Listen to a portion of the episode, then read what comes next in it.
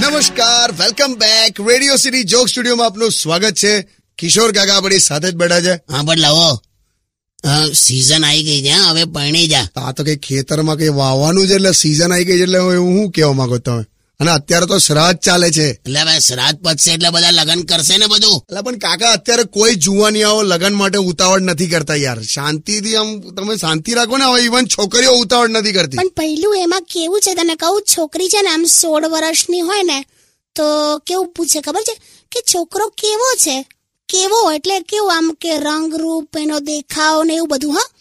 પછી છવ્વીસ વર્ષની થાય ને તો કેવું બોલે ખબર છે? છોકરો શું કરે છે?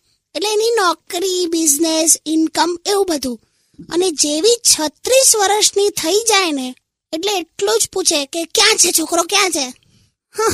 મારે પણ આવું થયું હતું એટલે તો હું આમ ફટક દઈને તારા કાકા સાથે ભણી ગઈ. બેસનેલી હવે તારું તો બાળપણ આવું પાંત્રીસ વર્ષનું હતું. જે હોય તે પણ હવે તો આમ સાથે ને સાથે જ છું ઓકે? મરીશું ને તો સ્વર્ગમાં પણ તમારી સાથે ને સાથે જ રહીશ. તને ખબર નહીં? સ્વર્ગનો રોલ અલગ છે.